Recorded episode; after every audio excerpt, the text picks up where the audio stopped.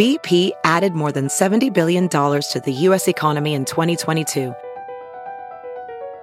Investments like acquiring America's largest biogas producer, Archaea Energy, and starting up new infrastructure in the Gulf of Mexico. It's and, not or. See what doing both means for energy nationwide at bp.com slash investing in America. Read the Chicago Reader to get up to speed on what's what in Chicago. Culture, food, arts and entertainment, weekly concert listings, weekly event listings, the environment, travel. I can continue, but you get the point. And for all of you Chicago political junkies, raw weekly columns on real city politics from Maya Dukmasova and our very own Ben Joravsky. The Chicago Reader, free to the public in newsstands throughout the city and online at chicagoreader.com. Read it now and be a more informed Chicagoan. Joe Biden has apparently won Virginia, and Vermont went to Bernie Sanders. I guess no surprise there. Um, so tonight we'll sort of be commenting and, mo- and, and monitoring the results as they roll in, um, and also discussing. Um, the national uh, election dynamics as they're playing out locally and also local elections because remember next tuesday uh, march 17th is when you all get to vote. Uh, you can early vote now uh, but uh, election day in illinois primary election day is march 17th so uh, you can register at the polls if you're not already registered. Um, and yeah make sure to vote by march 17th all right so I'd like to get the, the panel started. I'm going to go begin with Adele Marie. Adele Marie and I have known each other for quite a while, and we've been discussing politics for quite a while. Uh, and I guess sort of a general theme that we have, Delmarie, that you, and I talked about so much, Jeanette and I have talked about this as well, is uh, essentially the Democratic Party uh, and their strange relationship, if you will, with the black community, with black voters in general. I, I would, before we get started, talk about Bernie's relationship uh, with the black community, and Joe Biden's relationship. Could you just do a little history lesson? Because you were with Jesse Jackson. This is really important. I always like to, to point this out. You were with the Jesse Jackson campaign in 1988. I know that's ancient history for people other than you and me, but uh, I think in so many ways that was such an important campaign because not only was Jesse Jackson running sort of as a black nationalist campaign, but it was a very left of center campaign, not unlike the Bernie Sanders campaign. I always like to point this out when people tell me the black community is they more conservative and more practical and more pragmatic. Why don't you talk a little bit about the, the significance of the Jesse Jackson campaign? So I was on uh, Jesse Jackson's campaign in 1988. I was his national traveling press secretary. And the campaign was a people's campaign, if you really want to talk about uh, what it was, and it was about issues that affected people every day. And at the time, the farmers were having a very, very tough time around, I guess, 1984 to 88. And Jesse Jackson was one of the few people who was actually with the farmers. He stood with them in Washington when nobody else was really standing with them.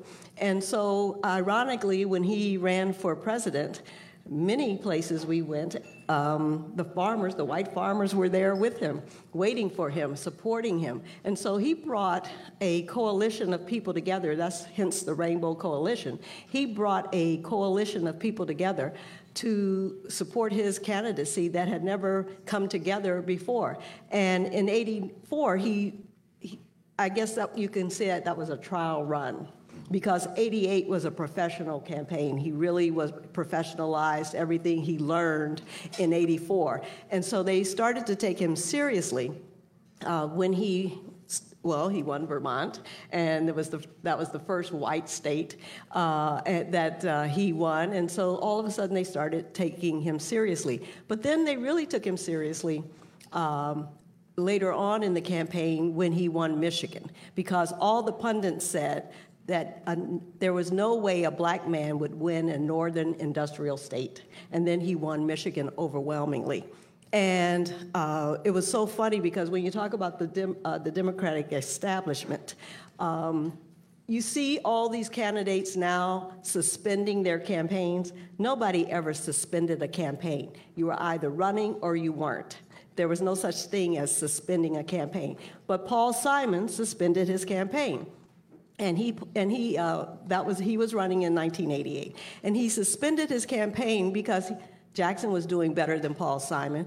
But when he got to Illinois, Paul Simon jumped back in the race, and he jumped back in the race because the party leaders had told him to stop Jesse Jackson, because with a, both natives from Illinois being in the race, Paul Simon, of course, would take votes from Jesse Jackson, and at the time Jesse Jackson and Dukakis were almost neck and neck in terms of delegates.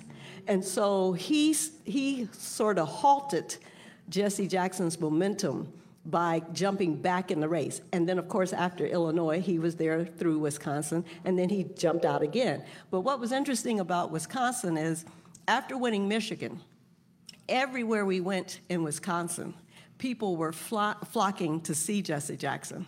And I remember they asked uh, Paul Simon's wife, what does she think about all of these students coming out in droves, much like Bernie Sanders, uh, to see Jesse Jackson? And she said, anybody can be charismatic. Hitler was charismatic. Mm. Wow. I forgot that one.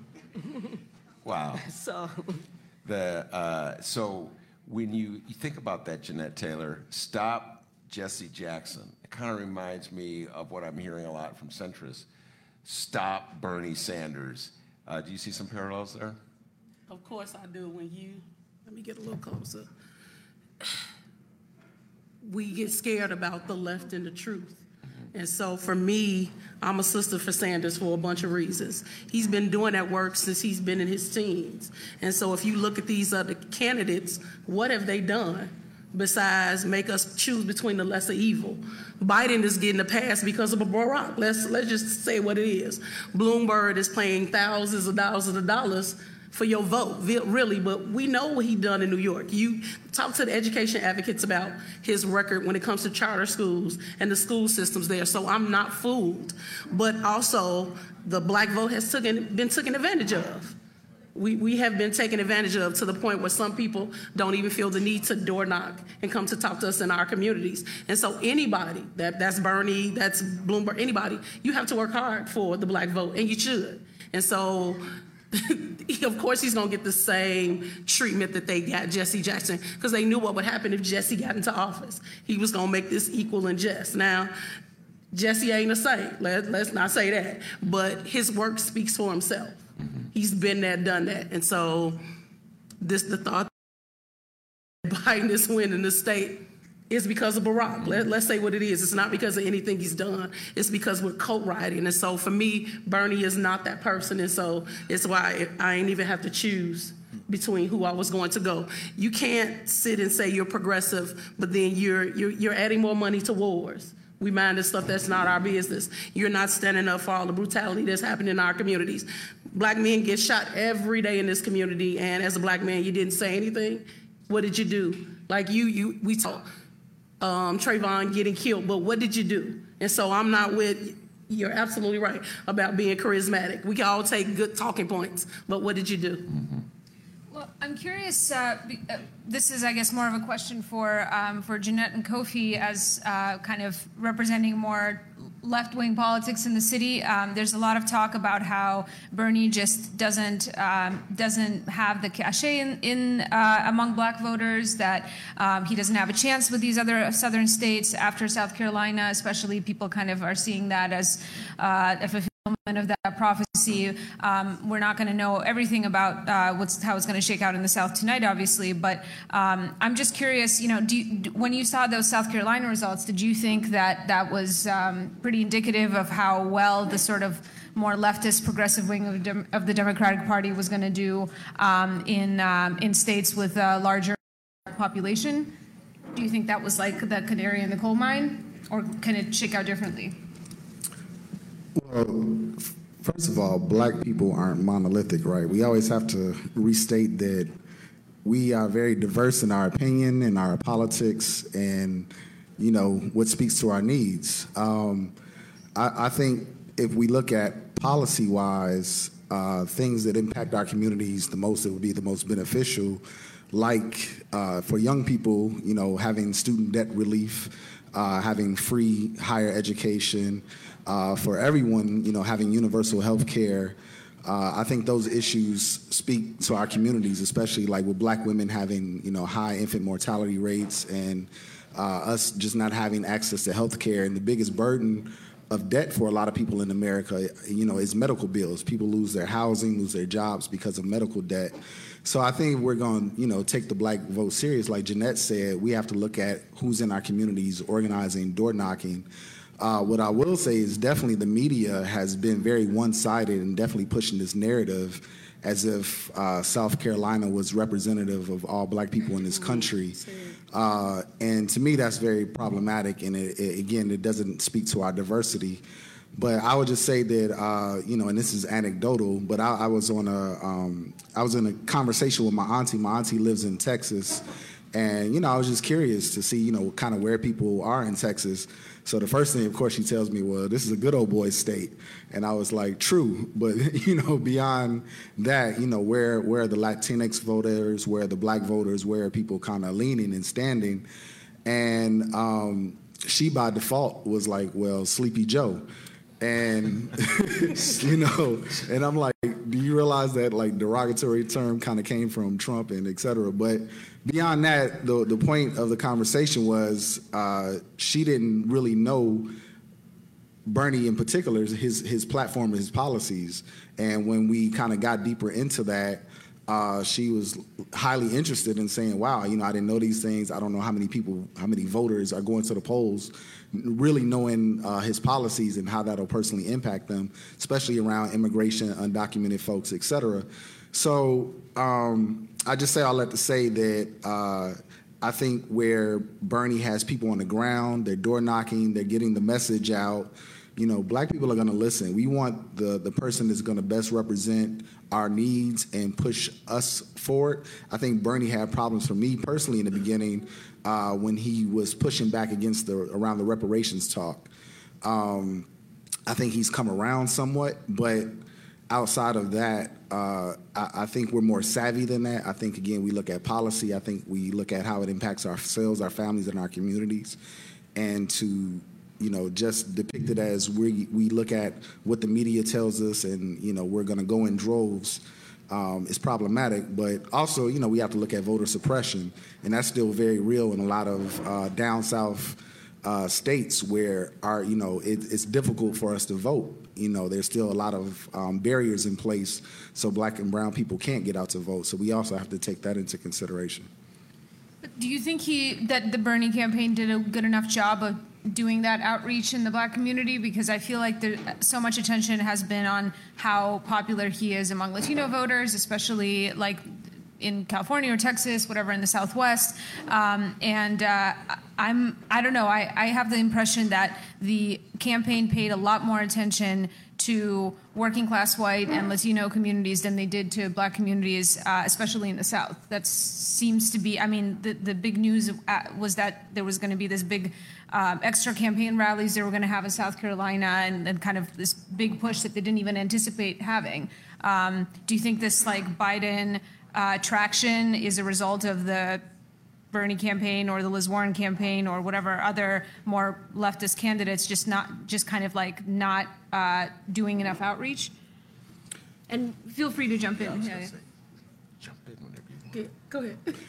well, I, I, was just going to say that, uh, at least on a grassroots level, I know a lot of black organizers uh, in Atlanta, in Mississippi, um, in different parts of Tennessee, out of Memphis, that are organizing uh, specifically around Bernie's campaign. So I know folks that are personally out there door knocking and then using their platforms through social media to really, uh, again, promote the policies. Same thing with Elizabeth Warren. I know a lot of um, you know black organizers that have gotten behind her campaign and are, are doing similar things. But uh, as far as like having that you know quantified and qualified, I, I don't think I'm expert enough to say how the organizing is going in the South but um, I do know that there has been concerted efforts. But again, ultimately, again, what I've been seeing from the bigger media platforms like CNN, NBC, ABC, CBS, et cetera, uh, that they haven't had people on to speak to that. They haven't had organizers on. They haven't had voices and perspectives. To me, coming from those communities, to talk about you know how these particular candidates speak to their issues. So I think there is a blind spot where we aren't able to you know fully grasp and get that picture of how uh, these campaigns are impacting folks on the ground. I think a lot of the campaigns have taken the black vote for granted, as we know. Uh, I mean, and that's nothing new. We know it happens every election. Um, but what we have seen even more so, I think this time, is this idea that all you have to do is write a report on black people and that will suffice. So I've got the Frederick Douglass report and I've got the Greenwood report and I've got the so-and-so report. And that shows you that I know black issues and I know what's wrong with black people. Black people have been the most studied people on the face of the earth. So we don't need anybody else studying us. All you need to do is ask us if you want to know what is wrong with our community. And we'd be more than happy to share it with you and actually take you on a tour so you can see for yourself because it's, it's not rocket science. You go to the north side, you see amenities. You go to the south side, you see vacant lots. I mean, it's just easy as pie. There's, you don't have to be a rocket scientist to figure this out. Nothing is being invested in, bla- in black communities. Everything is being invested invested in white communities. Black communities are being depopulated, white communities are being repopulated. That's all you have to look at. Now, talk to us about how do we address that? And that's and we didn't see any of that. We saw people who woke up yesterday and decided they wanted to run for president, and then they realized, oh, I don't have a relationship with black people. Mm. and then wanted to downplay it. Oh, well, I don't need to have a relationship. I mean, people that just came to here right outside and had an event, and nobody went but white people. Right by my house. I'm like, oh my God, he's right by my house, and I didn't even know it. so, and I'm, I'm political. So, I mean, that shows you there's a problem uh, with how these people deal with us. We are a, an un, I mean, we're, uh, um, what do I want to say? We're an evil that they have to deal with. They would prefer not to deal with, but then they pretend that they actually care about us, our vote. Mm. The difference in, in that is that black people are not transactional. That's right. You have to have a relationship with us. That's right. You can't just have a transaction with us. And so that's why. a ham and a turkey. And but that's why. but that's why uh, Biden is making some headway because black people feel they have a relationship with him. Even though he's never done well, I mean, I was on the Jackson campaign in 88. He ran in 88. He dropped out. He ran in 2008. He dropped out. South Carolina was the first primary he's ever won in 30 years. so, in his whole lifetime. So, but, but regardless of that, he's had a relationship with black people. Unlike Bernie, unlike Buttigieg, unlike Klobuchar, unlike just go down the line, unlike Bloomberg, just name them. And so that's why he is coming out ahead among black people at this moment. Yeah. But we've gotten to a place where you hear young people say that ain't good enough. That he has a relationship. Bloomberg had commercials with Barack too. That don't make me want to vote for him. And so we we're absolutely seeing it different. But what I also think we're not doing is reassuring that young people are actually voting. I hear from young I heard from young people the entire time on the campaign what I'm voting for. They ignore us. They don't listen. What they gonna do for us? I, the, the, the funniest thing happens to me all the time. And this is my first year in office. People say, You're giving out turkeys? you're giving out hams? I'm not doing any of that. I'm gonna do my job. And let's build a relationship so it goes to what you're saying. But we got to get into a place where the, we, we got to be honest about what the Democratic Party has done to black folks, and it's nothing. They've played. They, they've taken advantage of our vote. They have not, they've gotten our vote, got into office, and then forgot about the people they're supposed to serve. Which is why an everyday person like me was able to slide right in office. Yeah, I did the work and I organized, but at the end of the day, what we don't realize is that same relationship, the same way you knock doors to get me to vote for you, is the same way you need to come out and say, hey, we need to protect the interests of this community. What do you want to see? How do we how do we help young people? South and West Sides are disinvested in, but who, who has been in charge of them, them those South and West Side wards? We have. I- and so it's us being honest about the history of what we have not done, address it, and work to do something different. The biggest fight I hear from young people is, well, he white. I don't care if he green. If he's gonna do the work to make sure that that that people like me don't have to pay student debt and I could afford things in my household, I'll take it. If he is the person who is going to say Medicare for all, why I ain't paying out of my check every two weeks to pay for some insurance that I might not get to use, I'll take it. And so it's us sometimes getting color out the way. Color sometimes is the barrier. And don't get me wrong, I'm an unapologetic black woman all day long. That's just who I am. But at the end of the day, I want somebody in that office who gonna look out for all of us. And let's be honest, name a president that has. Well, I agree that color is not an issue. I mean, I worked for first, uh, the first black candidate to run for president. And so I always thought there would be a black president. I thought 20 years before there was one, there would be a black president. So color is not an issue for me. Was an issue for me as somebody who's been out here long, as long as I have. And uh, I'm, on, I'm in the fourth quarter of my life. Uh, and so, and I don't see any changes. In fact, what I've seen is it get worse than, and not get better. Um, and I'm going to just give you a quick example of that. When Harold Washington was mayor, and we'll just use him as a marker, only as a marker, we had six black owned local banks. We, this was the black hair care capital of the world. This was the black publishing capital of the world. We had more millionaires per capita black millionaires per capita than any other city in the nation. We had, um, uh, I'm trying to think, it was one other. Oh, this was, uh, uh, we look at the black newspapers we've lost. The major newspapers that we've lost. So the ability to tell our story, because I don't care what black newspaper you pick up, there will be a story in there that you did not see in one of the white newspapers at any time. So we have to be able to tell our story, not tell our story through white people, tell our story through us. And so when you look at what we've lost in 30 years, that's all you need to know that things are not getting better, things are getting worse. We, oh, and we've lost 250,000 black people from the city of Chicago, more importantly, since Harold Washington died. Uh, and that's only since 2000 that we've lost the 250,000 black people. So when you see what's happening to us, and I agree with you, Jeanette, I don't fault black white people for what we've lost.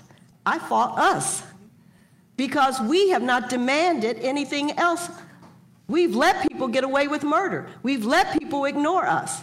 We let people buy off people in our community who can keep us down. It is the same plantation politics that it has always been. And that is, you have the house black people and the, and the field black people, and the house black people keep the field black people in line. And nothing has changed about that formula. That formula works for whatever reason, it continues to work, and everybody uses it and that's why we don't have anything. That is Delmarie Cobb, ladies and gentlemen.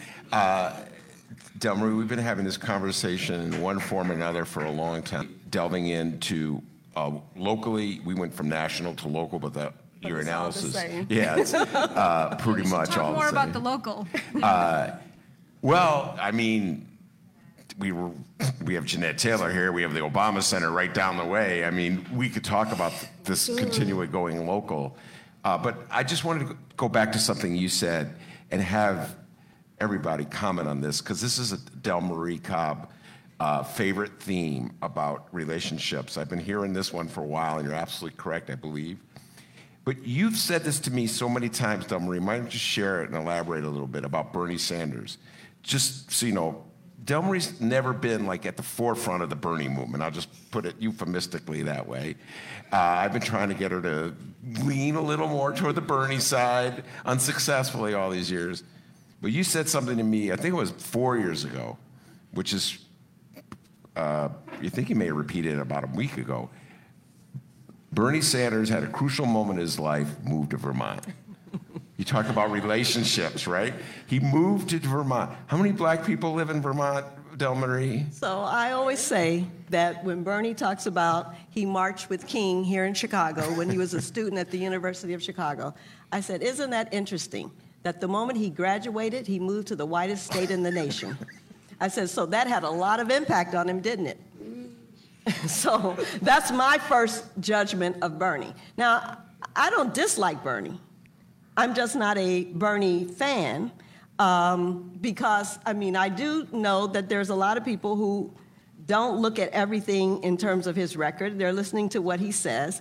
And, you know, I, I mean, being in politics as long as I have, I mean, pie in the sky, I probably would have been a Bernie Sanders voter when I was first voting. You were basically when you were with Jesse because it was the same platform. Well, it was. It wasn't the same. It wasn't pie in the sky. Jesse Jackson's campaign was not pie in the sky.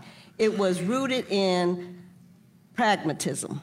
It was rooted in values. It was rooted in idealism, what we should want to achieve as a nation.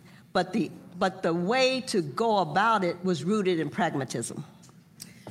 I don't though. Uh, do you all agree that this is that that it's pie in the sky? What he, what Bernie's proposing? I mean, it doesn't it doesn't seem that radical to me. Uh, th- Well, I don't think it's radical. I just think it's pie in the sky.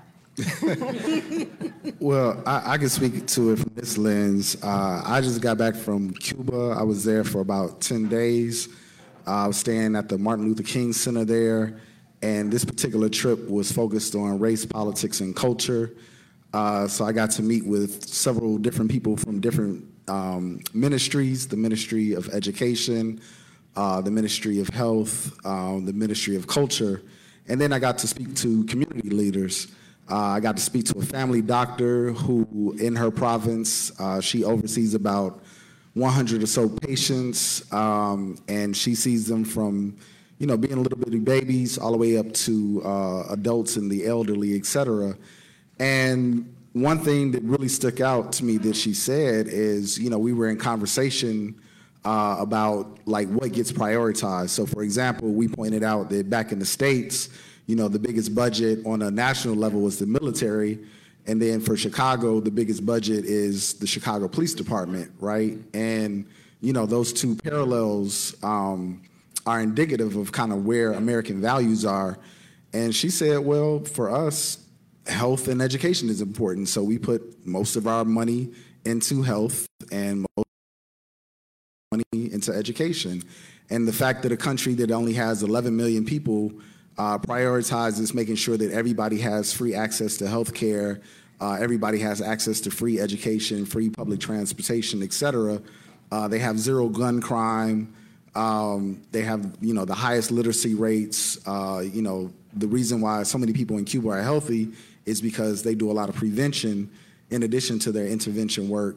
So for me, uh, Bernie's platforms, Elizabeth, and the other people on the so-called left, to me, isn't left enough, right? Uh, you know, pushing to where our priorities should be. We should be, you know, in my opinion, we should be defunding the military, uh, defunding all of these other apparatuses that you know only cause harm in the world. To me, but so to me, it isn't sky in the pie, uh, um, pie in the sky, I should say.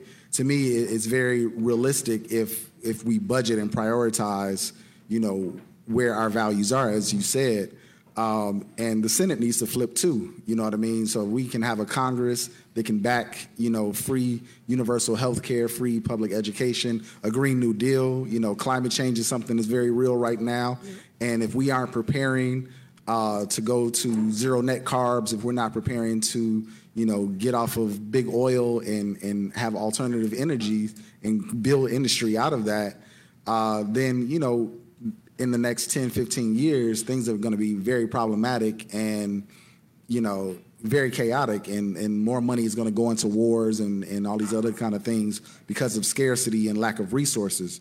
So I, I think we're at a critical time where we have to, you know, really push this idea that we should care about people's health and their education and their well-being and, and building an environment that's healthy and sustainable and having renewable energy uh, to me, if that's not the conversation, then the conversation is looking at more protracted wars, uh, more resources, you know, more, you know, um, infectious diseases and all these other kind of things that we're seeing, you know, on a microcosm now you know, I see it getting worse. Uh, you know, there's fears if the permafrost melts even more, we're going to have viruses from millions of years come back. And, you know, so this coronavirus scare is, is nothing to the potential pandemics that we can face in the near future. So those are the things I take into consideration, again, on a policy level, mm-hmm. because we know when America has a cold, black, black America has a disease. So if we aren't organizing to make sure that our communities, marginalized communities, are secure and healthy, then we're going to be the first ones that are going to be hardest hit uh, by all these different calamities that we're seeing happening right now in real time. So, you know, I, I think a lot of people understand that and are paying attention to it, and hopefully they'll put their vote behind somebody that, that will stand up and address those things. And right now, you know, Biden has been very clear that, you know, he doesn't care about a lot of those things, in my opinion. Well, I agree with everything you said, and and uh, I'm a, a, product of the Vietnam War.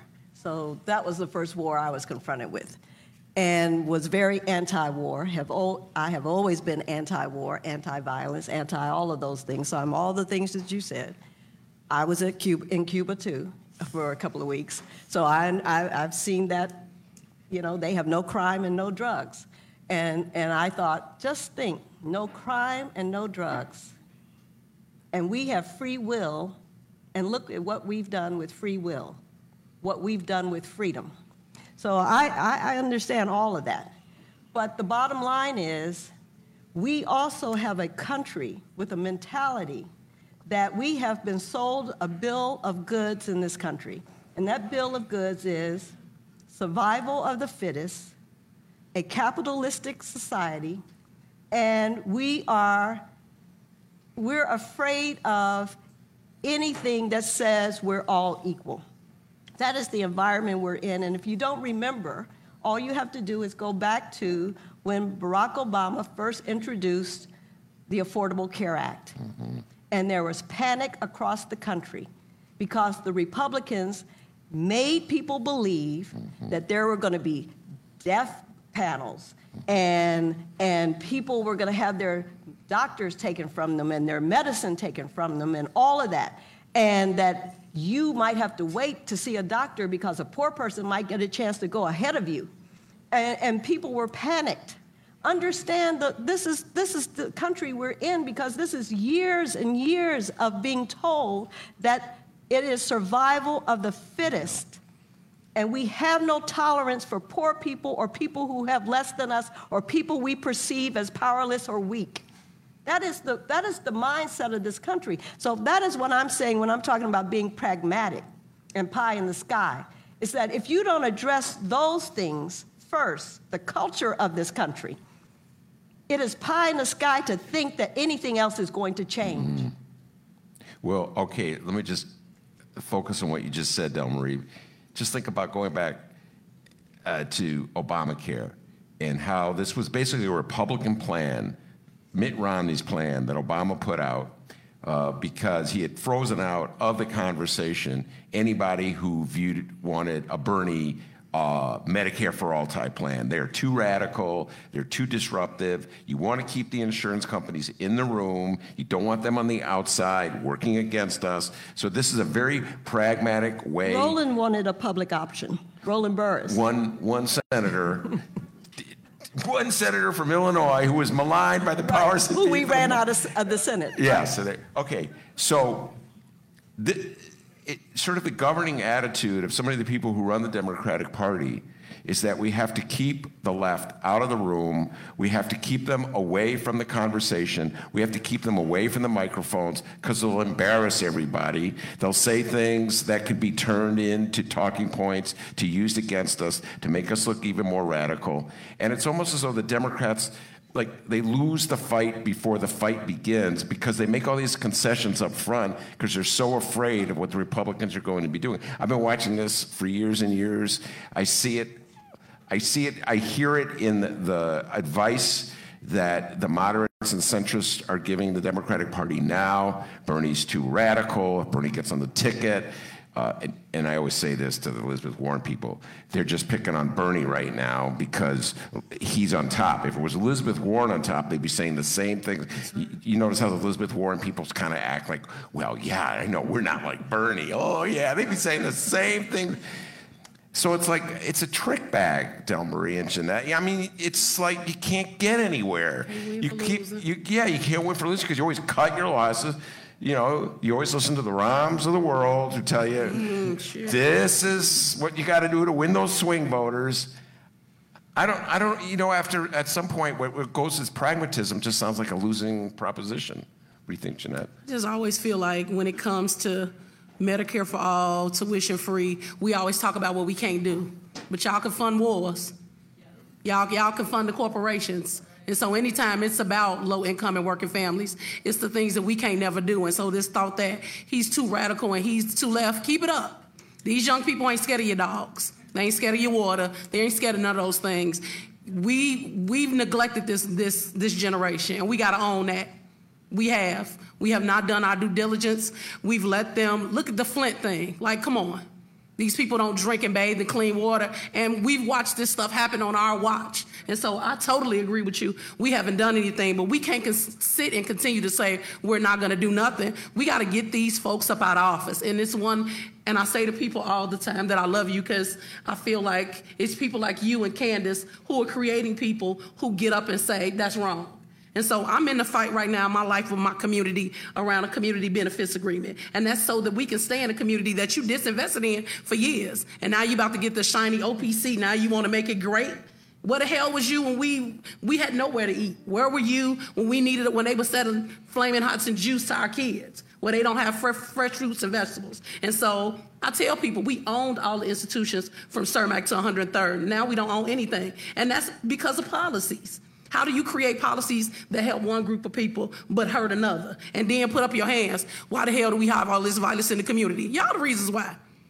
Y'all the very reasons why we continue to fund the same crap over and over again. So Kofi has a great organization with some young people. He ain't never gonna get a dime from the city. Want to know why? Because those young people stand up. He's doing what's right, and he's actually getting the people that impact. And I totally agree. How many more damn studies do you need to say that back, that Black and Latino people? Struggling and being gentrified of our community. I don't need no study. I lived it. Well, and eh, so too often that is never part of the conversation.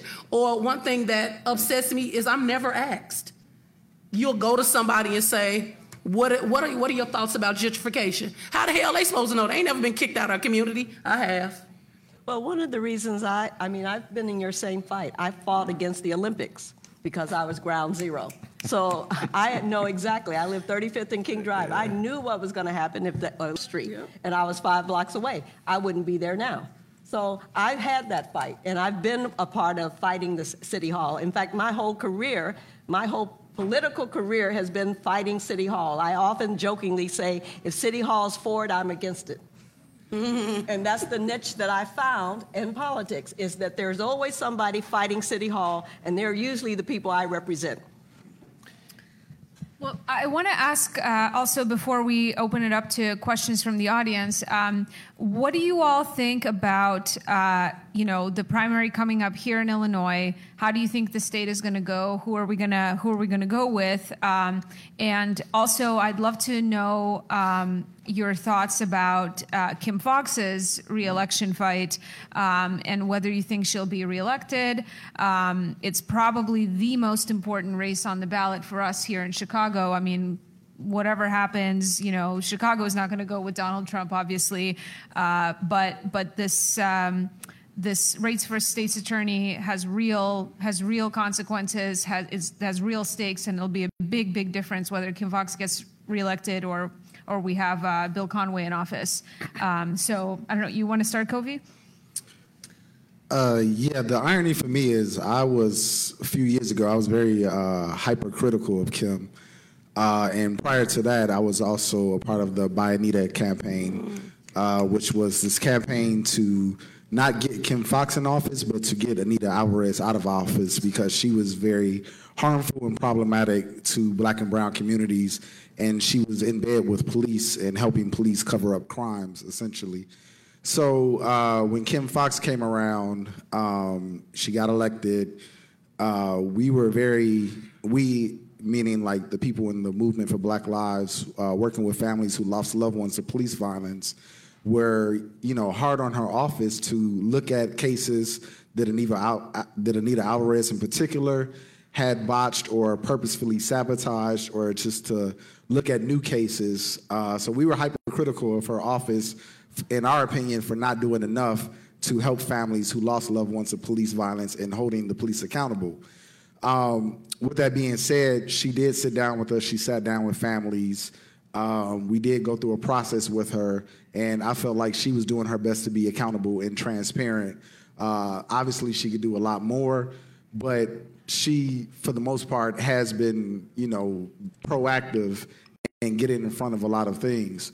So, you know, recently, uh, when you know you start to see conservatives on the right and the FOP attack her, um, you, you really got to see how effective she was in her office because, you know, again, Anita Alvarez and the, the state's attorneys, you know, before her were in bed with the FOP, were in bed with the, you know, department, and they even had their offices together. So, you know, there was no examining, you know, police misconduct, et cetera. Um, so when the FOP was out in front of Kim Foxx's office, you know, harassing, protesting, et cetera, you know, I was a part of that counter protest. And, you know, uh, since then, I've been working with families who also have lost loved ones to gun violence. And she's been very intentional about having uh, community um, sit downs with them to hear their concerns, to hear about their cases, to hear about, you know, the progress that they're making or the roadblocks that they're seeing. And I don't know any other state's attorney that's that hands on uh, with as many cases as, that she has. Also, um, her divergent programs, uh, you know, her programs where she's trying to cut down on youth recidivism and youth incarceration. Um, you know, looking at restorative justice models, and then you know, thinking about wraparound services. Right, her office can't offer drug treatment or restorative justice, but she can make recommendations to community-based organizations. Uh, so I think she's been going above and beyond in her office to make sure that you know justice is being met out and mitigated, and that uh, she's being hypercritical of you know an inherently kind of racist, oppressive criminal justice system, and to be able to kind of navigate through that. So I just say all that to say that I think folks really need to get behind Kim Kim Foxx, make sure that she's reelected, and you know she's going to be, I think, more accessible than ever to push forward and, and make sure that progress happens in our state. So do you, do you think she will get reelected? I think so. I think despite all the money that Conway has, and despite you know the the negative messaging and them trying to like bury her with the the Jussie Smollett case, uh, again, I, I think people are more intelligent and savvy than that. And if they look at her record, I think they'll be impressed by that. The smear campaign that's happening against her right now. And who do you think the state is going to go for in terms of the presidential candidates? Um, I'm I'm curious to see where the the power brokers go. Uh, you know, I can see definitely Illinois is going to Bernie, but I think if Madigan, if Pritzker, if Mayor Lightfoot, if they all fall in line and sort of tote the the the Biden bandwagon, I'm curious to see how much influence that that's going to have over the state. But I, I think Illinois is uh, left enough and and understanding uh, again about the policy that Bernie, Bernie is offering up that I think that they will be open to having Bernie for president. But again, I'm, I'm curious to see where the power brokers are going to fall and what their rationale is going to be, and then how are they going to spin that to the public. Mm. Marie? Well, um, it was close last time in 2016. It was 49 to 51. So he got 49% and, and Hillary Clinton got 51. So that was a close race. Of course, we have more people in the race this time. And if you look at uh, the divide, um, you have more of the party leaders and establishment who are going with Biden. Uh, and you have uh, what surprisingly is a lot of Rahm's people, Rahm's supporters, Rahm's friends, Rahm's financiers are going with Bloomberg. Mm-hmm. And that's black and white, uh, are going with Bloomberg. So I think that's very interesting. Not that he's done anything for them, but, you know, they're, they're running buddies and they're, they're the elite. And so they're all friends. Um, you know, then you have, I mean, I think Elizabeth, certainly, Elizabeth Warren is certainly making inroads here and has made inroads because she has shown up for, uh, I mean, the, the CTU strike and other things. She's been here. Um, she's now running commercials as we see here in, um, in Illinois. So I think she, you know, has a, will make a good showing, not necessarily the 15%. I, I'm not sure if that'll happen, but she certainly will make a good showing. So I think that, you know, the race is really between, as far as I'm concerned, it's between Bernie, Biden, and, um, and Elizabeth Warren. And what do you think about the Kim Foxx uh, situation? Well, um, I mean, there's no reason for her not to be reelected. I mean, she hasn't done anything, and the, and the Jesse, Jesse Smollett is just a lot to do about nothing. Um, It's about two people being obsessed with themselves, two men being obsessed with themselves, Jesse Smollett and Rahm Emanuel.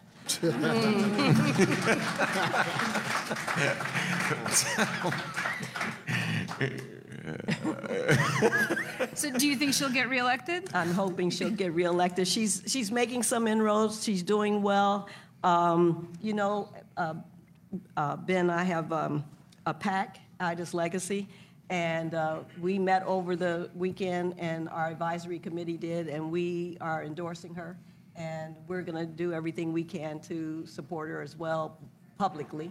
And, and, I, and uh, I was at her debate Friday at Channel 7, and um, you know, she's a great debater. If you look at uh, Conway's commercials, they say nothing. In fact, all they are are parroting what she's already doing. But he's acting like he somehow discovered it, which is typical. Um, especially when it's a black person. I discovered this. I discovered America. You all been here, but I discovered it. um, so that's what that's what uh, Conway is doing with eight million dollars of his daddy's money. So Kim, for me, um, there is no question. Um, Conway comes out of Anita Alvarez. She spent a lot of time messing up that office. Kim wasn't gonna fix it in four years, but I think she's done some great things by overturning some of the marijuana convictions. She is accessible to young people and families. Um, I had a young man that get killed in my community 13 years old, was about to graduate this year, and she supported that family. And so, anytime that people can be personal with these families speaks volumes, and she's very accessible. And so, for me, Conway just wasting his daddy money. Because we, because we are having those conversations. Y'all know how we are. I got a bunch of kids, and every election they call me like, who to vote for? I don't trust none of them. I don't know none of them. And I get that a lot. And so I'm to put them, put the people in that I know. And Kim is definitely worthy. I gave her my endorsement way before the end. Not that it meant much. But I gave it to her because I just trust her and know that this is about her being a black woman. Don't leave that out of the conversation. You got a black woman over one of the largest municipal places in, in state of Illinois doing some real reform. And so this ain't just about Jessie Smollett because she excused herself. She like the hell with it and, and went on. And so what else was she to do? She was honest about it. She was transparent about it. What, what more could she have done? Nothing. Um, And as far as the presidential race, so you know it's Bernie for me all day long. do you think the state will go for Bernie? man, listen, Illinois is so funny. Like Chicago is one ball of bad self, and then the rest of the state is so for me. You stop me when I'm wrong. Chicago is like a mixed bag. You you never know what kind of can happen. But that's in a perfect world to me. Bernie and Elizabeth, she could be the vice president if Warren. She could it, in my world because she. I, I like what she talks about. She is a person that um, I kind of listened to over and kind of did my research on her, and I'm like, mm, she ain't left enough for me. She just not. But I, if, if both of them together, but I do agree, Biden because we love Barack. I, I hate to say it, we, we love Barack, and so if Barack say he he go to some of us, don't not me, but to some of us he go, and so I I, I worry about it. No, I agree with you 100%. Uh, uh, the Roots just rated the, uh, I don't know if you saw where Roots just rated the, uh, all the presidential candidates, and um, And uh, Elizabeth Warren got an 89 in terms of issues Yeah. pertaining to black people. So she got the highest number in terms of ranking for addressing issues uh, affecting black Yeah, people. we, well, we, I mean, Delmarie, this sounds like an old conversation. We saw it happen in 2015 in Chicago. You talk about relational versus transactional, which is really on target. Rahm Emanuel came out of the, kicked him out of the White House. Say it Kicked him out of the White House. Couldn't take another minute of it. But they did it in such a way, it looked like they were giving him the blessing to go to Chicago. And it was still, the currency was still good in 2015 when he got reelected. Well, remember in 2015, I know, well, you know, I talked about that. I wrote so many columns about that. I was blue in the face. Uh, the fact that, first of all, we should have never voted for him. 55% of black people voted for Rahm Emanuel. So, and yes, he was thrown out of the White House, but Barack Obama said, I'm going to let you take that video, and what you do with it is what you want to do with it. So if you want to make a commercial and make it seem as though I endorsed you, then that's fine too. And that's what happened. But really, the next election, 2015, is the one that was the most heartbreaking because you know it was like being married to an abusive spouse. Mm-hmm. And now I'm going to beat you, but I'm to tell you I love you. Yeah. And honey, I wouldn't beat you if you didn't do that. You made me do that to you. And that's what this man is beating us. Rahm Emanuel is beating us upside our heads. And, and then this man comes along, Barack Obama, and says, Oh, but he's just being hard headed. And we go, Oh, okay, he's just being hard headed. Okay, I'm going to vote for him. But you just got beaten. I mean, you're bleeding. They closed 50 schools. They closed six, 12, they tried to close 12 mental health clinics and closed six, which was the deal. That's how many they wanted to close in the first place, but they figured they, you know, I mean, so all these tricks being played on you, you know they're being played on you. And then suddenly, because this man who you like says he's my friend and he's just being hard headed. And he comes out with a sweater on and warm and fuzzy and does a commercial. And then the unions talk about Rahm Love, and which was the most insulting thing I'd ever heard. And then you say, okay, I know you beat me, but I know you're going to be better next time. Yeah. Um, okay, well, so we're going to open it up to audience questions, but before we do that, uh, just a couple of announcements. First of all, we want to thank again um, the Promontory for hosting this event. Everybody, let's give the Promontory a round of applause. We also want to thank our uh, some of our sponsors, especially the Human Rights Campaign and Planned Parenthood, who are um, they have there's literature in the back and uh, some tables set up with some political material, so everybody should check it out. And there's somebody there's uh, Xavier Asters from the Human Rights Campaign is here um, who wants to say a few words. So come on up here. Um, and then I'll update you all on the results of the primary so far. Yeah. the lights are very bright, so. All right. Um, hi, my name is Xavier Esters. I'm one of the board of directors for HRC, uh, the Human Rights Campaign, the nation's largest LGBTQ advocacy group. Um, I just want to thank Tracy and the Chicago Reader for providing this opportunity and this forum and platform. Um, it's been great thus far, and we appreciate that. Um, so we're just really here to support the event. Um, I just, as we know, this is one of the most important elections of our time. Uh, it really will be pivotal, pivotal, no matter who you support or who your candidate is, whether they're still in the race or not. Um, we know that this will be an important election. Um, in terms of uh, really what we're here to do, I think we're all here to learn more about our candidates and to support them in um, a way. Um, but really, we need you all to get out and do the work after today. Super Tuesday will come and go. Uh, but we know in order to really sort of impact change, we need everybody to be engaged. Uh, we have, just from an HRC perspective, there are 11 million LGBTQ voters um, and 57 equality supporters um, who vote. So we know that we can impact change just from an LGBTQ community. But this goes far beyond that, right? So we've talked about um, the, the impact that this election can have on black people, women, uh, Latinx folks, immigrants. So we know that it will take more than one constituency to make change in this election. Um, so please uh, engage in this election, engage in this work. HRC, we will uh, have some signups for you there in the back, but we need people to get out, Canvass, Phone Bank. Uh, really share your stories and why you support a particular candidate, um, why you're engaged in this election, and we just really hope that you join us as we do this work in 2020. So feel free to see us in the back of the room there. There's some people waving with flags and such. Um, come figure out how you can get engaged in this election um, and support us, and you can follow us um, on Facebook or on Instagram. But thank you again for this opportunity. Thank you. All right, and uh, currently the I'm just looking at the results that the New York Times is putting out. Uh, Vermont, as I said before, has gone to Bernie Sanders, and Biden is being called. Uh, the Virginia is being called for Joe Biden, as well as North Carolina and Alabama. They're being called for Joe Biden, and uh, it's getting pretty close for uh, Biden wins in Maine, Oklahoma, and Tennessee. Um, but it's still a little bit early there. Um, looked kind of promising for Bloomberg in Oklahoma, but I guess not anymore. Uh, it's Bloomberg's through, man.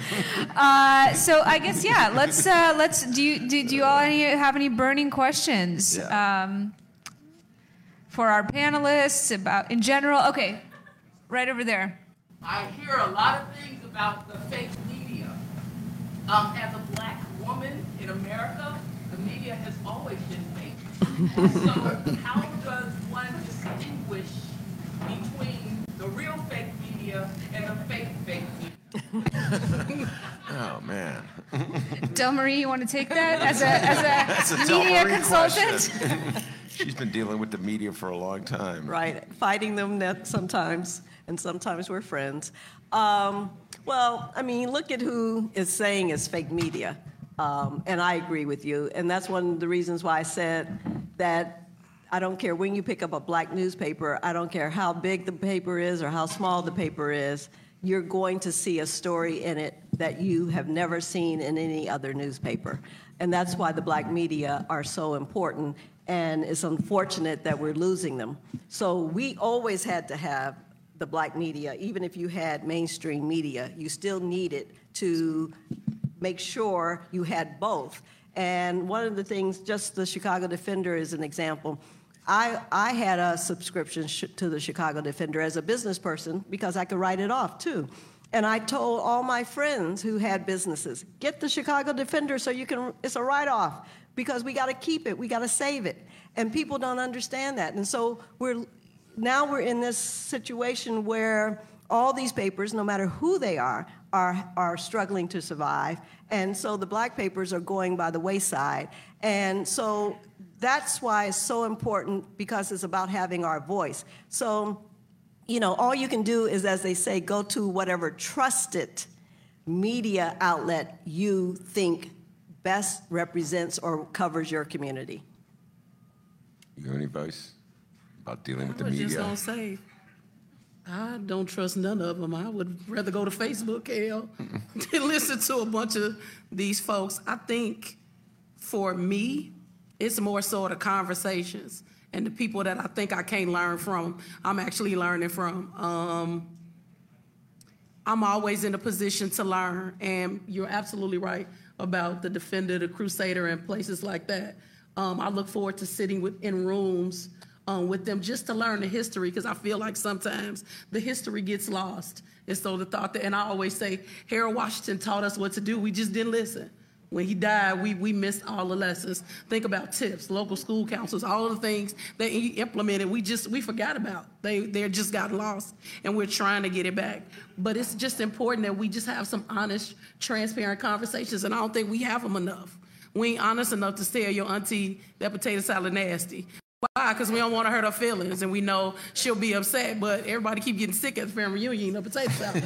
so it's us being able to have those true conversations about people who didn't do certain stuff. We got black electeds who ain't done absolutely nothing. Let's call it out. Let's say what it is. Not, not I don't want to hurt your feelings. No, you ain't done shit. You ain't you done absolutely nothing, and you need to get out of office. And so it's those those just real conversations. Looking at one of the things that organizers they used to drive me crazy with these report cards. We would go down to Springfield with these big report cards, and it would say everything they voted on, and then get an F. And I'd be like, why are we walking around with these stupid report cards? But it's actually teaching me having the very hard conversations about, and us talking truthfully about privilege.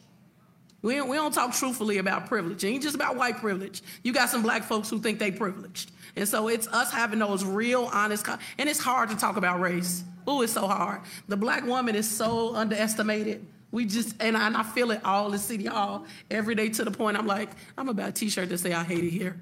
Cause I just, I can't believe it's this hard. And so thank you for being in those spaces. I don't, I don't know how you did it for a year. And I'm like, oh Lord, I don't know what I'm gonna do cause this, this is not where it at. I don't wanna be in a space where I'm ineffective and we're not being transparent. And so don't go Facebook because it definitely got a bunch of fake news, but definitely the black papers and us just having the real conversations. We got to go to some of these people. You, you, you got a problem with Kim Foxx? Don't talk to her. She ain't unreachable. She a person you can talk to. Bernie Sanders, their campaign have, has been very out there. I've had a whole bunch of questions. Because to your point, the reparation question got me like, bro, you better figure out reparations. You better figure out, I'm ready for my 40 acre so I'm going to need you to figure out that conversation. By the way, uh, I noticed that uh, a pattern North Carolina Biden, Virginia Biden, Alabama Biden, South Carolina Biden. Tennessee's. Tennessee Biden? Yeah. Well, it's le- yeah. It, okay, Bernie's not winning any of these states. Bloomberg, nowhere near. But Bernie's leading in Texas. Bernie's winning in Texas. Yeah. Uh, really? That 36% yeah. so far. So I, look, yes, you, you just said it. Yep, I was just thinking Uh, that. Latino vote in Texas, and Delmarie, Kofi, Jeanette, this is black power. Just think about this for a moment. The Democratic Party was going in one direction, and then black people voted. Now, as a result of black people voting, Klobuchar dropped out of the race. Mayor Pete dropped out of the race. Little Tommy Steyer dropped out of the race. Ain't God good. Okay? This is black power. Now, the problem as an outsider looking in, as I have been for 40 years, is that it never ends. This is where it ends. It ends with, okay, Joe Biden is the recipient of black votes in these key states. That scares the other moderates out of the race. There's a consolidation around Joe Biden, and he becomes the favorite unless he can beat, unless the, unless the lefties can get their act together, which is a long time left. I can tell you, usually we don't. but then there's no next step. Do you follow me? You, there's, it's like Barack Obama got elected largely because of black votes. And then the first thing he did was sell out the country on health care. And what community would have most benefited from a Medicare for all plan than the black community? But there was nobody in that room when the deal was being cut on health care that represented Medicare for all. It was all corporate interests, insurance companies. And I know, Delmarie, I sound like Bernie right now, but it's true. But you know where I am on that. I mean, we've had those conversations, and and um, so one of the things I say, you talk about how I've stayed it, done this for 30 some years, is one, I don't fall in love with any of these people. Um, these people are here to represent me. I'm not here to fall in love with them. And part of the problem that we have is that as black people, we keep falling in love with them. We fell in love with Barack, which is, no, I didn't either. Uh, uh, because I knew him. Uh, and so I always tell this story, and I'm just going to quick if I can just digress for a minute. So there's a story I told. So you can imagine in 2008, and whether you like Hillary Clinton or not is insignificant. I supported her in 2008. And so you can imagine that in 2008, I was interviewed by everybody in the world because they couldn't believe a black woman who does politics, who lives on the South Side in a black community, who knows Barack Obama, would vote, would support Hillary over him. So they all asked me one question. So are you supporting Hillary Clinton because you know her? I'm like, no, I'm supporting Hillary Clinton because I know Barack. Mm. and, and, and, and he and I were friends, so don't miss, don't, again, that's why I said I'm not falling in love. We were friends, but I had a different viewpoint at that point because in Springfield, and I tell this story all the time, and um, he was there for seven years, and in Springfield, there's a green button for yes, a yellow button for no, I mean, a red button for no, and a yellow button for present. In seven years, he pressed the yellow button 107 times. So they asked Emil Jones, who was his mentor, who had been there 30 years, how many times he had pressed the yellow button. And he coyly looked at the reporter and said, Never. Which says to me, you either have the convictions of your beliefs or you don't. You're either a fighter or you're not. And so I knew we were not sending a fighter to the White House. And that's why I did not support it, because whether you like Hillary or not, she's a fighter. And that's what I was supporting. Uh, Kofi, did you have something to add about the prior question about the media, or should we take another one? Yeah, okay. Uh, other questions? There's also a mic up here, so it'd be great if you came up to the mic. All the way over there, would you come up to the mic? Okay. It's a long way. oh yeah, updates. Let's see. Uh, uh, not really. Uh, Massachusetts projecting it's leaning Biden. Um, Wow, Massachusetts. Massachusetts. is leaning Biden. Yeah, 34% right now. So you knew it, didn't? All right, you made it. No, Go ahead. Well, first, I wanted to thank the panel for being here tonight with us. Um, and so it's a two part question. Um, one is I was just curious what the panel's opinion is on the Electoral College and the state of the Electoral College versus the popular vote. Um, and um, what was the other part of that question? Um, yeah, so take that part first, and then I'll think. And then Yeah, there was such a back to you long trip. remember the second Yeah, all that- long trip. By the time she walked up here, Kofi, you want to start? Uh, yeah, I mean, it, the electoral college is problematic for a lot of reasons. Uh, I guess for me, like my bigger question, and, and what I loved hearing both Elizabeth and, and Bernie talk about eliminating um, Citizens United. You know, getting this unlimited cash, this you know, money is speech kind of out of politics. Uh, to me, that and the electoral college, I mean, you know, the oligarchs essentially run, you know, the government. Uh, it's very hard to conceive of it being a democracy, even a representative democracy, when you have money and those particular power brokers able to kind of leverage the way the elections are going. Um, so yeah, I, I would love to see the elimination of uh, how much money influences, you know, this so-called democracy. I would love to see the elimination of the electoral college, and I would love to just see like a real popular vote kind of happen, uh, and it start earlier, and it you know w- was way more inclusive. The the other issue for me too is, again, just the education, like and, and accessibility. Like Jeanette said, there's so many people, especially young people, that they are just disconnected from you know politics. Uh, and I and I work with young people on a daily basis in, in different high schools across the city, and beyond their social studies and civics classes, is still this huge disconnect, and they don't even understand the process of how government works, no less uh, political positions and who you're voting for and why you should vote for this particular person and what their policies look like.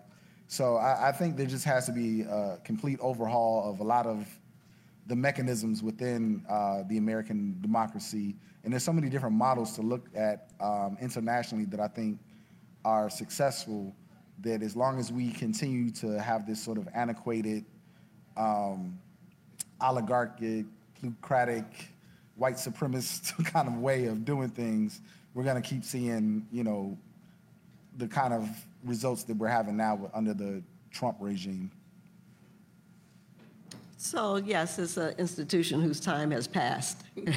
We need to get rid of the electoral college. I mean, how do you win the popular vote and lose the presidency? Well, to me, the Electoral College is the symbol of the difference between Republicans and Democrats and how they play the game of politics. In the last 20 years, two times, two times, the Republicans have been the beneficiary of the Electoral College so they could seize the White House even though they didn't get the popular vote. It happened in 2000 with uh, W, got to be the president even though Gore got more votes. And it happened in 2016 when old Trump got to be the president and uh, Hillary got more votes. Democrats still have not picked up on this issue. They've lost twice to it, Delmarie, in 20 years, and they still haven't picked up an issue. Guarantee you, had it been flipped, had Gore won the Electoral College and W won the popular vote, we'd already be facing uh, a, an amendment, a constitution. We'd be 20 years into the constitutional amendment fight because Republicans don't play. It's like the fair map thing. The biggest sucker game I've ever seen Democrats. They all. We have to have a fair map because Madigan tilts the map in favor of Democrat. Why would a Democrat make that argument? I never understand my reformers friends. They make that argument in Illinois, and they're all good Democrats that are like, they're gonna, in the next breath, they're gonna tell me, oh my God, I, I can we just get someone to beat Trump because I worry about judges? This is what they tell me. At the same time, they support a fair map. Why would you support a fair map? I mean, why would you want to give the Demo- Republicans a chance to draw the map? Are Republicans in Wisconsin giving Democrats a chance to, to draw a fair map? Are Republicans in Michigan giving Democrats a chance to fall? I'll support a fair map in Illinois when I see Republicans do it, in, but that's in, in Michigan and Wisconsin. But that's not how Demo- Democrats play this phony game like we all just two minor differences agreement, but if you go work out your, that's the Joe Biden thing, right? Is how many times you're, I can always work with Republicans. When is the last time a Republican has ever worked with a Democrat? Exactly. They didn't work with Obama. He gave them that watered down Obamacare, which is straight out of Romney care, right? And they still didn't vote for it. So I, I Who is the Democratic Mitch McConnell? Huh? Michael Madigan. And oh my God, in this they treat him like he's the devil. So I, the Electoral College just to me shows how, what a bunch of wimps the Democrats are. Uh, so, as promised, the other part of that question was um, what is the panel's opinions on term limits? Because I feel like a lot of people vote, so elected officials vote based on power and money, but none of that has to do with the will of the people. Um, so, what is the panel's opinion on term limits? Please give us some term limits. Please, and I'm there. It's like the black church. You know what I mean? The pastor's there, he there for 90 years. He died, and nobody knows how to run the church. And what happens? The church falls. It's the exact same thing that happened in politics. These folks sit here. Think about Burke. How long is Burke? Burke was in there before I was born. And tell me what has he done besides keep up shit? Excuse me. Sorry, not really sorry. And so I believe in term limits. I'm not. I believe in term limits. We, it's funny when Governor Quinn was going around talking about term limits. I just looked at him and was like, Do you really believe in term limits? Or it's because you lost? Uh, I wasn't quite clear, but I definitely believe you can't be there for 20. And then looking at people's voting record. Like you've been there for 20 years voting against the people you're supposed to represent. And that's something we don't even really get to pay attention to. Because um, we, we uh, I agree 100%. I've come around on that. I, initially, I was against uh, term limits, but as I said, you know, after 30 years of watching us not progress at all as African Americans and actually go backwards, I realized that we have to have term limits because these people are, uh, first of all, this is not an office. I did not elect you so you would get a pension. Mm. I don't care whether you get a pension or not. I, I don't have one, so I don't care if you get a pension or not. So that is not why you're elected so that you can be fully vested. You're elected so you can be fully vested in me and my quality of life. That's why I put you there. So we keep putting these people in office and then care about how long they're there for them, not for us. And so, I, I, and Daley was really the turning point for me, Mayor Daley, because when he first got into office after Harold Washington died, that first election, 1.3 million people voted in that election in 1989. Mm-hmm. When he decided he wasn't going to run again in uh, 22 years later, that last election, he had about 300, a little bit over 300,000 people voted. So that means that in that length of time, 1 million people took themselves out of the process. They walked away from the process because they didn't feel they were going to win. They didn't feel that anybody was paying attention to them. Their needs weren't being met. And yet he still got in because nobody cares if you get in with 1.3 million or 300,000. You won. And so that's why term limits are important. You got to get these people out. And if we don't know how to get them out by voting, then we need to get them out by term limits. Kofi, where are you on term limits? Term limits definitely. Uh, brother named William Calloway was trying to also take it a step further. Uh, he's trying to push a bill called the Laquan Law, which essentially, for example, when Rahm Emanuel covered up the murder of uh, Laquan McDonald, um, that type of law would go into effect where the people would actually have like a recall power, uh, where they would be able to go and vote on if this person is still should be in office. So uh, I'm feeling term limits absolutely, and you know I, I think we need to have other powers as a collective to be able to say that this person is no longer fit to service us. Uh, personally, right now, you know, I think Bobby Rush needs to go. Uh, I think he's been in there too long and he's not doing anything for people. Uh, I like Danny Davis as a person, but I think he needs to go as well. Um, and that's just on our on our state level. So it, it's so many examples across the country. Uh, like she said with with with John Burke, um, people just need to go. They've been there too long. They're ineffective, and yeah, it's problematic. So, if I may uh, uh, advance a, a, contradicting viewpoint here, I, I, I had not thought of this until I read the Girl I Guess Progressive Voting Guide put together by our friend Steph Skora. Um, but uh, her position is that term limits are uh, not necessarily helpful because if you establish term limits, what happens then is that, especially for you know, congressional seats or Illinois state house seats. These are very short terms, two two years that people get elected um, for two year terms. If there are term limits, that what happens if there's a lot of turnover in those seats, it takes such a long time for people to develop an institutional expertise and understanding of how to build coalitions and how to advance how to advance legislation that. in, the, in a situation where, where we set term limits and they're kind of too short, I guess, um, what what you'll have is lobbyists running the game who aren't elected at all. Uh, and they will be the ones that are setting the agenda, that are training and educating newly elected officials.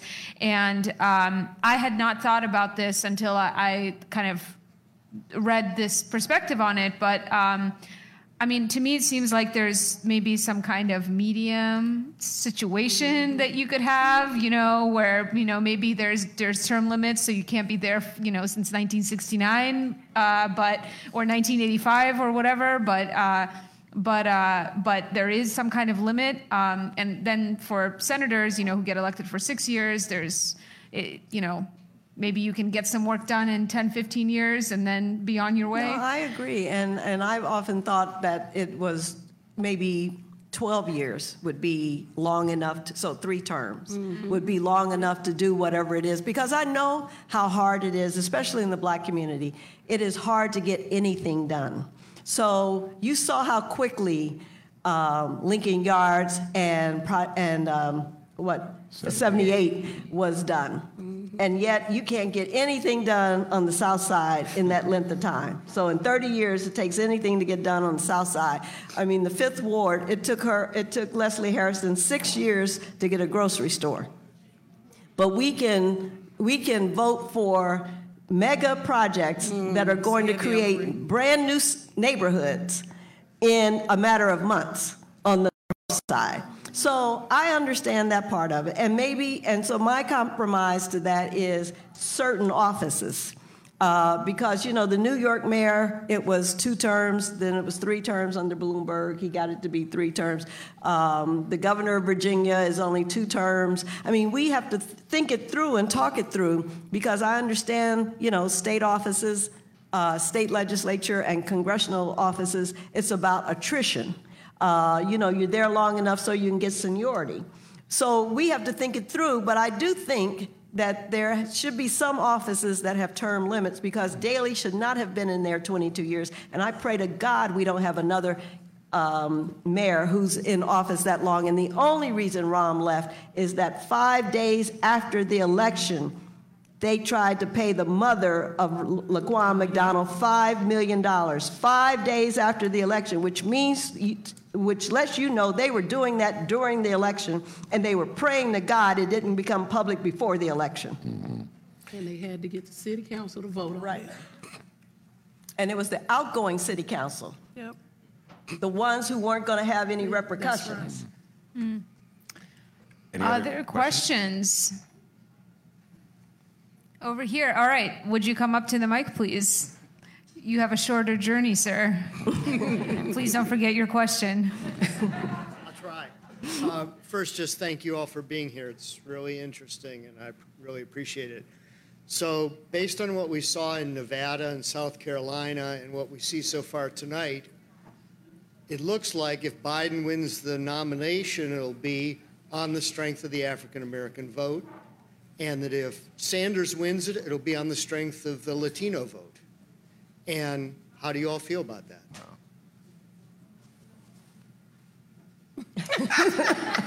We keep looking at each other.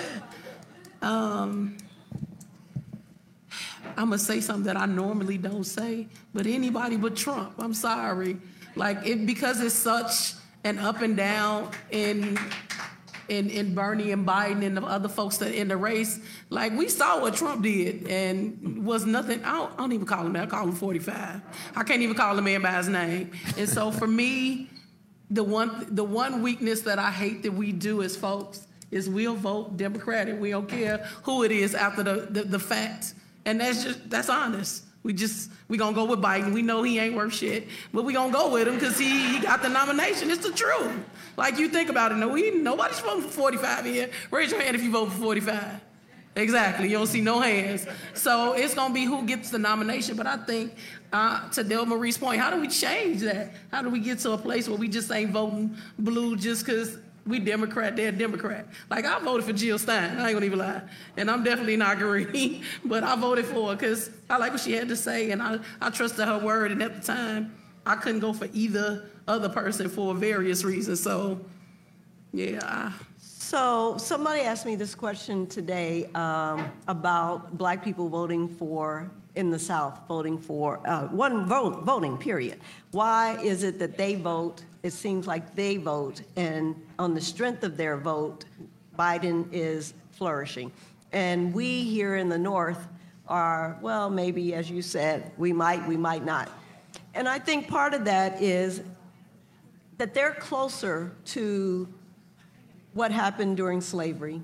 They're closer to Jim Crow than we are. For many of them, Jim Crow was just, you know, that we're only talking about the 60s. Mm-hmm. And so you've got family who understand, who lived through that, who are still talking about that. You know somebody, you know a relative, you know a friend, you, it's being discussed at home. All of those things are being talked about. I mean, it was talked about in my house. Um, my great aunt, who was born in 1895 and was the matriarch of our family, I heard all of her horror stories about being pulled out of school in third grade and made to stand on a stool because she uh, a box because she was an incredible cook and she cooked for white people. And she left the South at 15 and promised she would never work for anybody white again in her life. And she died at 95 and she didn't. And so I heard those stories, and those stories me, which is why I've been working for myself for 30 years. So that's what drives them to the polls. We can't say to the people here in Chicago, oh, people die for the right to vote. That means nothing in Chicago to young people. But you say that to somebody in the South, and it means everything to them.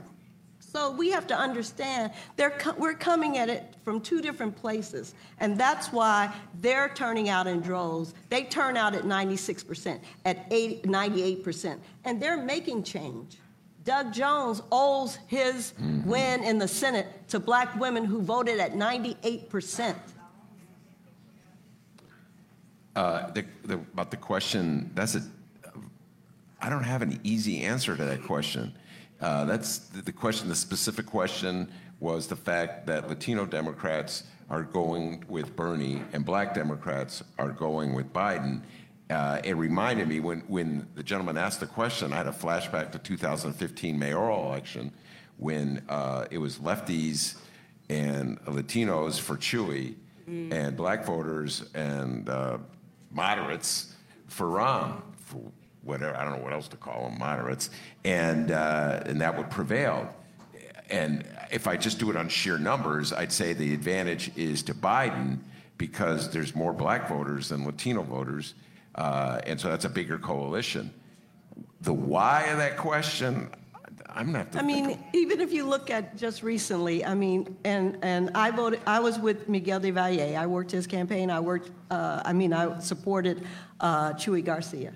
Um, but if you look at uh, even locally, the question of the cannabis becoming uh, recreational marijuana going on sale uh, in Chicago on January 1st, you had the black aldermen fighting it.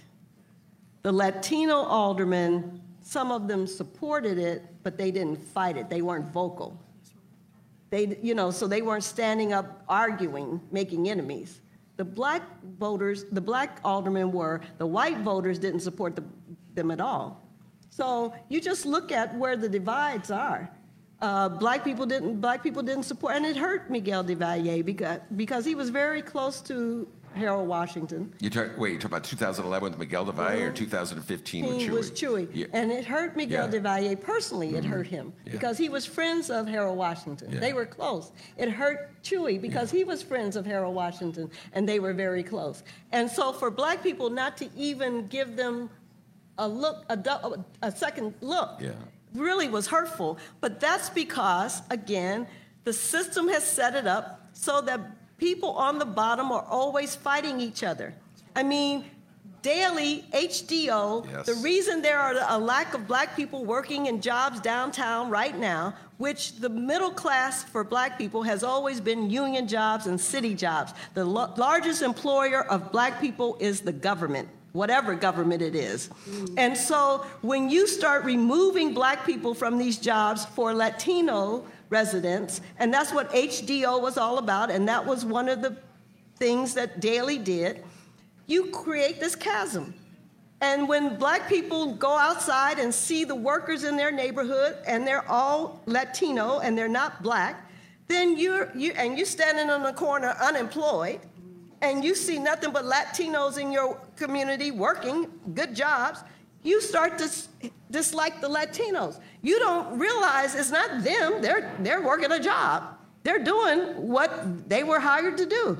It's the system that put them there that makes sure that there's a wedge between black and brown people. And that's why it's always going to be that divide until we understand that we need to be together, there's more of us, black and brown people, than there are of other.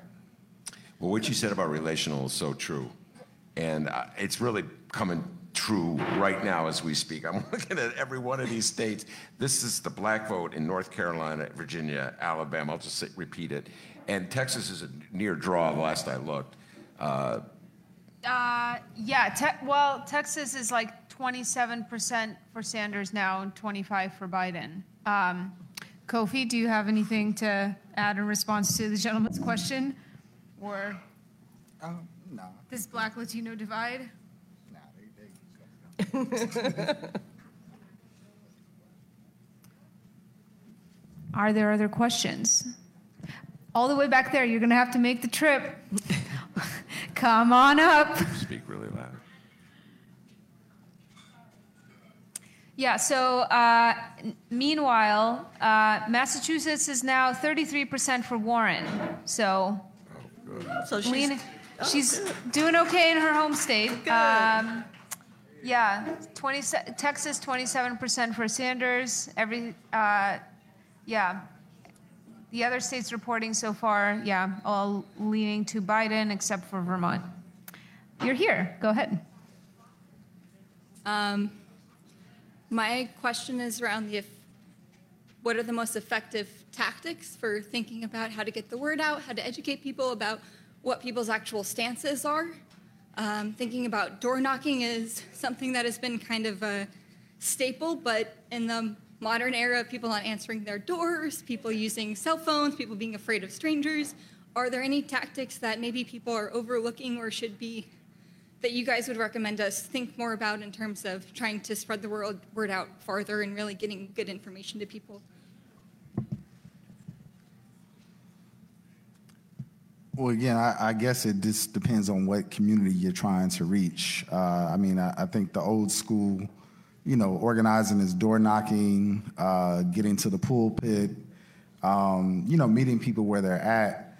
I guess I'm more curious around the, you know, so for example, I, I think about, like, well, I personally haven't been on like Facebook in over two years, but I, I just remember like if you would get an invite to a Facebook event, it'd be so many people that would say yes or maybe, and then you have like five people actually show up, right?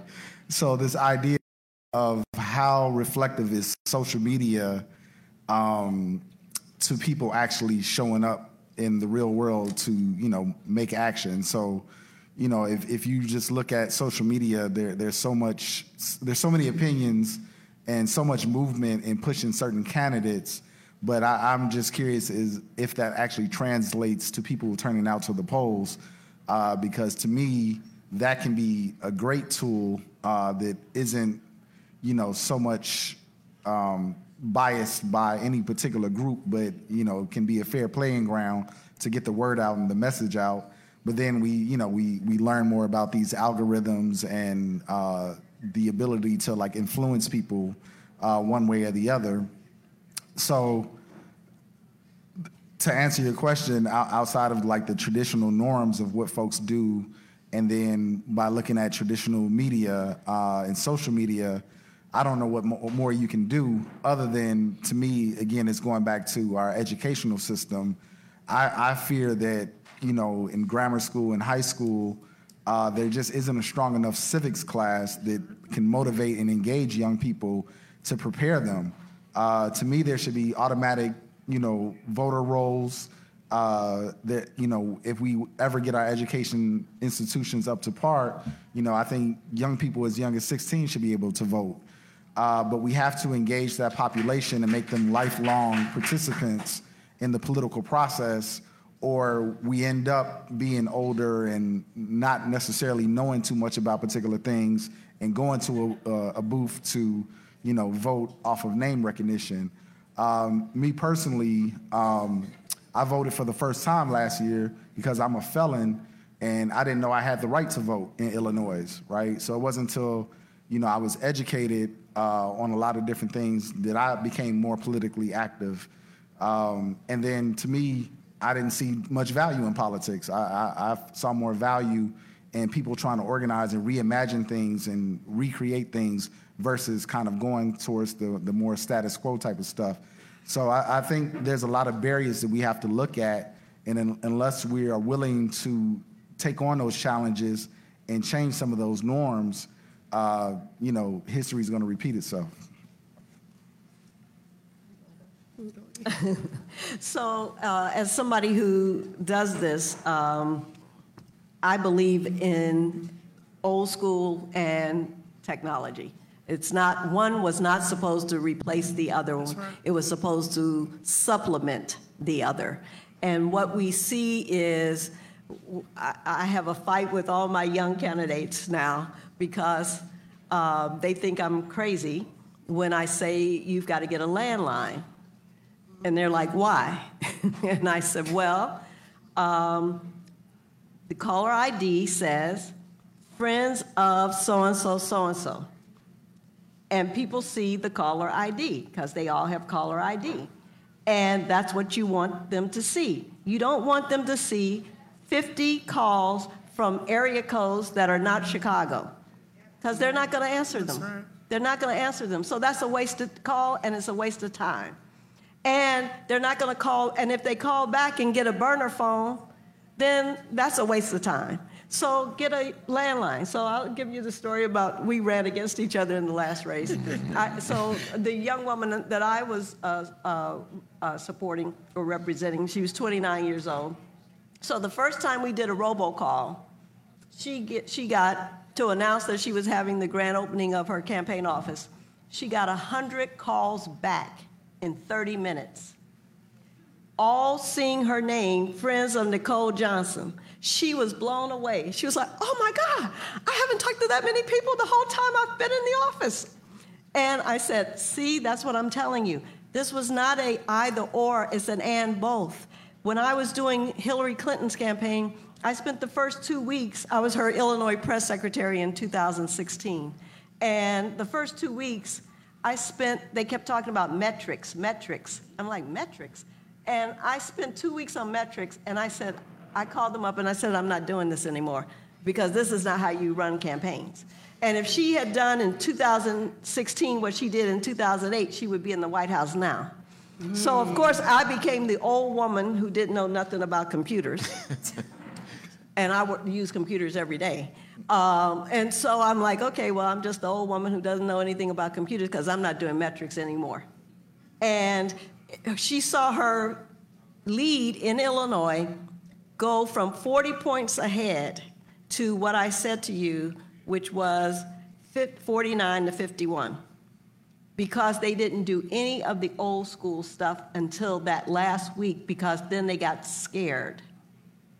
And they saw their lead slipping. So it's not, you have to do the old school, you have to knock on doors, you have to do field operations, you have to do robocalls, you have to do phone banking, you have to do social media, you have to do so much more now than you ever had to do. Believe me, my, it, my life has changed completely in 30 years. And on top of that, add early voting, which means now you front load the election four weeks. So now I've got to do everything I had to do four weeks earlier. And you have a campaign that doesn't have money. Imagine what that does to a candidate who has less money or is not able to raise money. Mm-hmm. So we have to think about all of these things that nobody's thinking about because they're only thinking about convenience, but they actually have an impact on people's campaigns. But but isn't early voting like a, a good thing for kind of democratizing the election and voter access and you can to combat find, voter suppression? You can find other ways for convenience. Uh, four weeks, when you move a, a campaign for, up four weeks, it has an impact on a campaign. Imagine if you're the candidate with no money. Imagine if you're a brand new candidate. This is your first time running. And now everything you had to March 17th, now you've got to February 17th. No, that has an impact. And it certainly has an impact on me because now I have to do everything four weeks earlier than I would have done it. So, Ann and both, um, I knocked 80% of my own doors. And one of the things that made me one of the popular people was I gave people my personal cell number. Now you say, who in the hell and my campaign manager was just like, You are out of your damn mind. You're going to have to get a new number. But I did because I wanted people to be able to ask me questions. I wanted to be very personal with them. I didn't want it to always be about the campaign. They want you at every birthday, bar mitzvah, you name it, they want you there. And I was just able to show up. And sometimes it's not about knocking doors to say, Could I get your vote? My early door knocking was, to be on my platform. So asking people what you thought of the last alderman, what you like that's going on with your ward, what are the services that you're suffering with, um, how do you see this office being an asset to the community? And so I did that very early on um, in the race, and it helped me. And like it was four people, we had no money because I hate fundraising. I hate asking other broke people for money because I'm broke. So it was something I didn't like doing. I hated it. They paid somebody to help me do fundraisers because I hated it. Shout out to Hope. But I, it's all of those things and us us doing fun things. Don't always come to me talking about a vote and we ain't doing nothing fun. Um, and organizing, that's one of the things I did with the parents. We went out to eat, we talked. I had to listen to their problems, that type of stuff. But it was relationship buildings. So when I said something to them, and so I'll use the example of ERSB. I was able to convince parents who wanted nothing to do with Springfield to get on a bus with me for them hours to ride down to Springfield and tell elected officials we need this now. What's the ERSB for Elected representative school board, because we need it like day before yesterday. But you got to do and board and a social media presence. Social media can be the devil. I hate to say it, but it's what young people use. It's where they look today, faking real news. It's and so it's if we're trying to get them engaged, we got to do and and both. And I agree. Those personal relationships. You know how many times that I had to get up from the office and go to somebody's house because they call me and say, "Hey, I got your flyer. I need to talk to you." I'm like, okay. They like, this is where I live. Like, you really want me to come to your house? And I would go. Like it wasn't, look, I lost a lot of weight during that election. I was like, I need all my cookie calories back for this walking. But it was worth it. Because now I'm in a space where these people know me. I have a personal relationship with them. I see them on a consistent basis. And we don't agree on everything. My ward is a mixed bag, and you know for yourself. Woodlawn is its own ward by its damn self, and then there are other parts of the 20th ward. And so it's this and in both, and it's us not always asking people to do something. Sometimes it's taking in information. Our people, we want to vent. So many people, I got to their house and all they did was cuss about what didn't happen and go, I was gonna vote for you anyway. And, I'm thinking in my head, like, but I had to come to your house for you to tell me that. But and an example of that is that in the race we were in together against each other, there were 15 people in that That's race right. initially. And we wound up being the last Last two people standing. And it was because of old school Yep. methods. True story.